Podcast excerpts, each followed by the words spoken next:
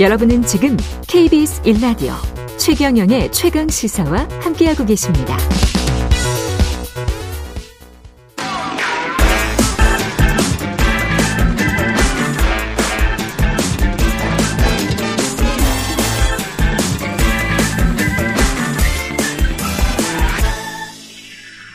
네, 한 번 더 뉴스 오늘은 경향신문 박순봉 기자와 함께합니다. 안녕하십니까? 네, 안녕하세요. 예, 유병호 감사원 사무총장이고 감사원의 2인자 실세로 알려져 있는 사람인데요.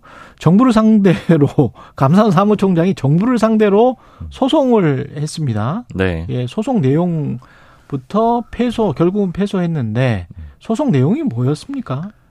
그냥 간단하게 네. 먼저 말씀드리면은 공직자라서 이해충돌 가능성 이 있으니까 주식 팔아라 이렇게 했는데 음, 주식을 가- 아니다. 예. 자기와 자기 가족이 주식을 가지고 네, 있어요. 배우자 건데 예, 배우자 이거 뭐 거. 관계 없다. 예. 못 팔아 이렇게 소송을 냈던 거예요. 아, 상황을 좀 이제 과정을 좀 짚어볼게요. 먼저 예. 배경부터 보면은 전체적으로 좀 이리 튀고 저리 튀었다 이렇게 표현을 할 수가 있는데요.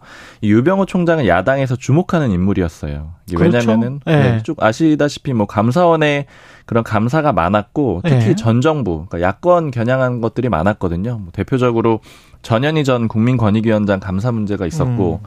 또 탈원전 정책에 대해서 감사를 쭉 벌였었잖아요. 그랬죠. 이런 것들이 뭐 민주당 출신 인사, 문재인 정부의 정책 음, 요런 것들을 감사를 많이 했는데 이걸 주도적으로 했던 인물이 유병호 총장입니다. 그랬죠. 그러다 보니까 민주당에서는 유병호 총장을 집중적으로 봤는데 그러던 중에 작년 9월에 이제 매년 하는 건데요. 재산 공개가 있었어요. 예. 근데 유병호 총장 배우자하고 자녀들의 주식이 한 20억 원 정도 됐거든요. 배우자와 자녀의 주식이 20억. 네, 그런데 예. 야당에서는 이 주식 중에서 두산 에너빌리티라는 주식을 문제 삼았습니다. 어. 장남이 724주, 장녀가 724주 똑같은 숫자를 보유하고 있었더라고요. 예.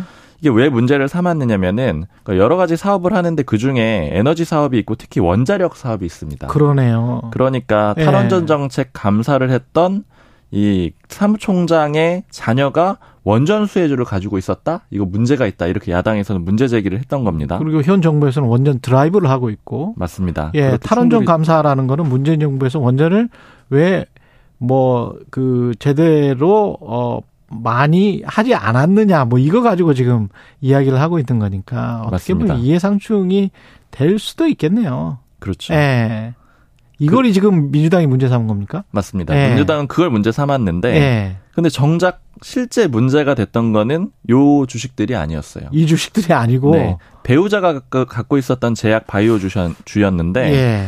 이게 논란이 되다 보니까 유병호 총장이 작년 9월에 주식 백지 신탁 위원회에다가 이거 심사해 주세요. 나 이거 갖고 있을래요. 이렇게 신청을 합니다. 음. 그런데 거기서 오히려 판단이 배우자가 갖고 있던 바이오 주식 팔아라 이렇게 나온 거예요. 두산 에너빌리티가 아니고요. 두산 에너빌리티는 뭐 가지고 있어도 상관없다 이렇게 나오고 그렇죠. 예. 그러니까 기본적으로 1급 이상 공직자는 주식을 3천만 원 이상 보유를 하고 있으면은 판단을 받아야 됩니다. 그러니까 아, 매도를 그렇군요. 하거나 백지 신탁을 해야 되는데 그게 싫을 수가 있잖아요. 예. 그러면은 이거 다시 한번 판단해 주세요. 이렇게 맡기게 되는데 예.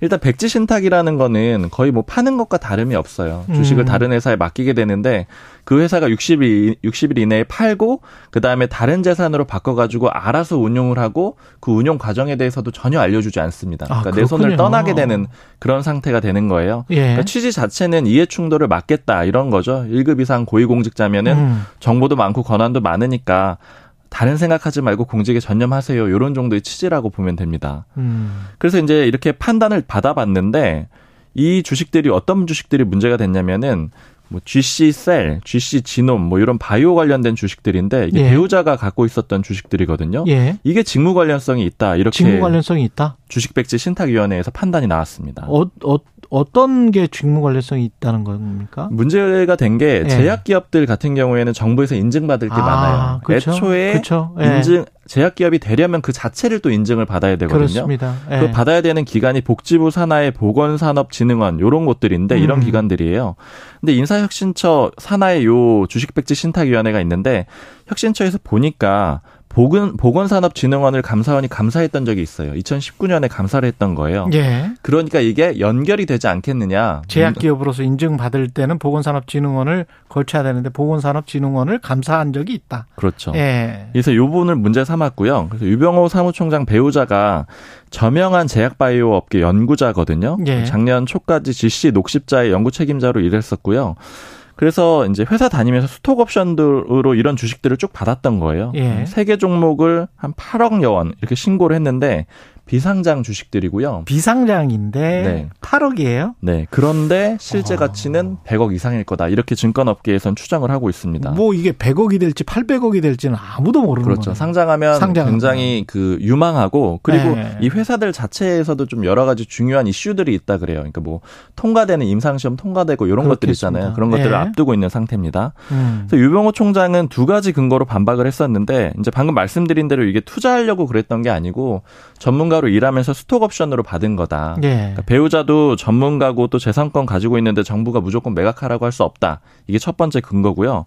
두 번째로 감사원이 감사한 정부 기관이 인증을 내준 회사라는 거잖아요. 예. 이렇게 하면은 자기는 모든 회사, 그러니까 모든 영역이 다 그렇게 되지 않겠느냐. 감사기관이지. 네, 감사 어, 대상이지. 그러니까 예. 범위가 너무 넓다 이렇게 반박을 했던 겁니다. 그래서 소송을 냈고.